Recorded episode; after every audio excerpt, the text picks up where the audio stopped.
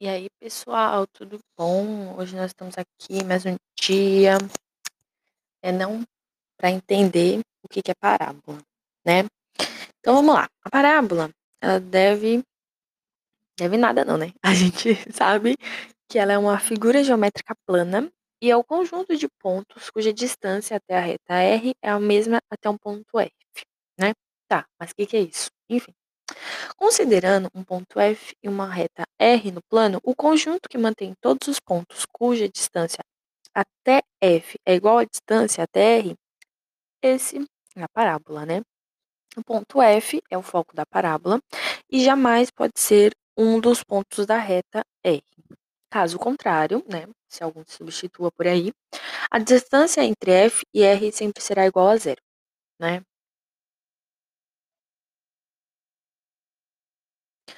Então vamos lá.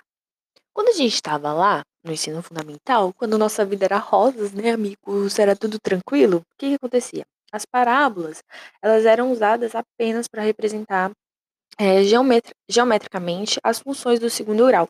Então, assim, eram rosas, queridos, eram coisas simples. Agora, no ensino médio, que a gente está aqui, né, no fim de nossa carreira, elas também são resultados do estudo das cônicas, que a gente estudou anteriormente em geometria analítica, né?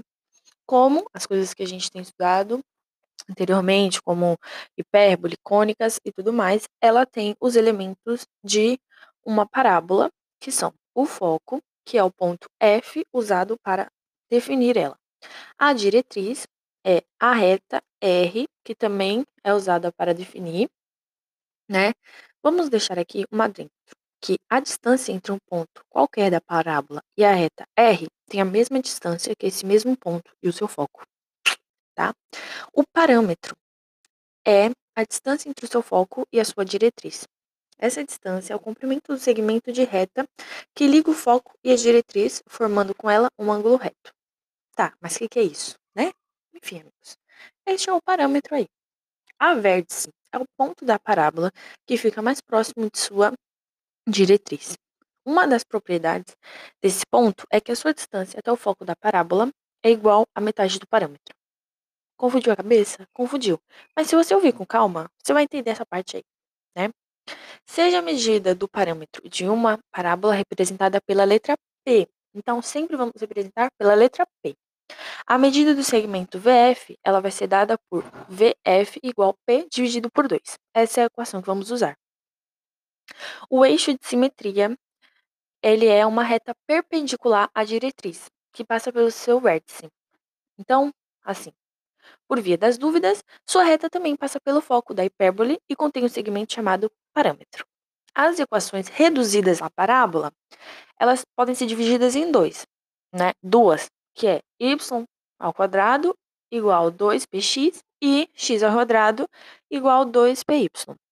E como que a gente tem, né, essas equações reduzidas, minha querida.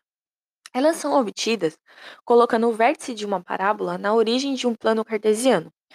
Então, assim, vamos supor aqui uma hipótese, né, que a diretriz dessa parábola é paralela, paralela ao eixo do plano, ao eixo y do plano, né? Nós vamos escolher um, um ponto, que é P, representado por x e y, qualquer da parábola. Então, a gente vai ter umas hipóteses, que é as coordenadas de F, as coordenadas de A. Teremos também a distância de P até A é igual à distância de P até F. E essa é a definição da parábola. Já a segunda equação da parábola, ela tem os seus cálculos e construções feitos de maneira análoga a esses. Entretanto, apresenta diretriz paralela ao eixo x. Então, galera, né? Vamos dar aqui um exemplo de onde a parábola pode ser aplicada. A gente tem um exemplo muito provável aqui na nossa ponte pêncil. Outro exemplo é no jogo de basquete, vocês sabem o arremesso? Então, aquele mesmo arremesso, acreditem se quiserem, é uma parábola. Outra, outro lugar também é um jogo que já foi muito famoso no nosso dia a dia, que era aquele jogo do passarinhozinho, vocês lembram? Que a gente puxava a flechinha e jogava ele para atirar aquelas. matar aquelas bombinhas lá, o Angry Birds. Então, pois é.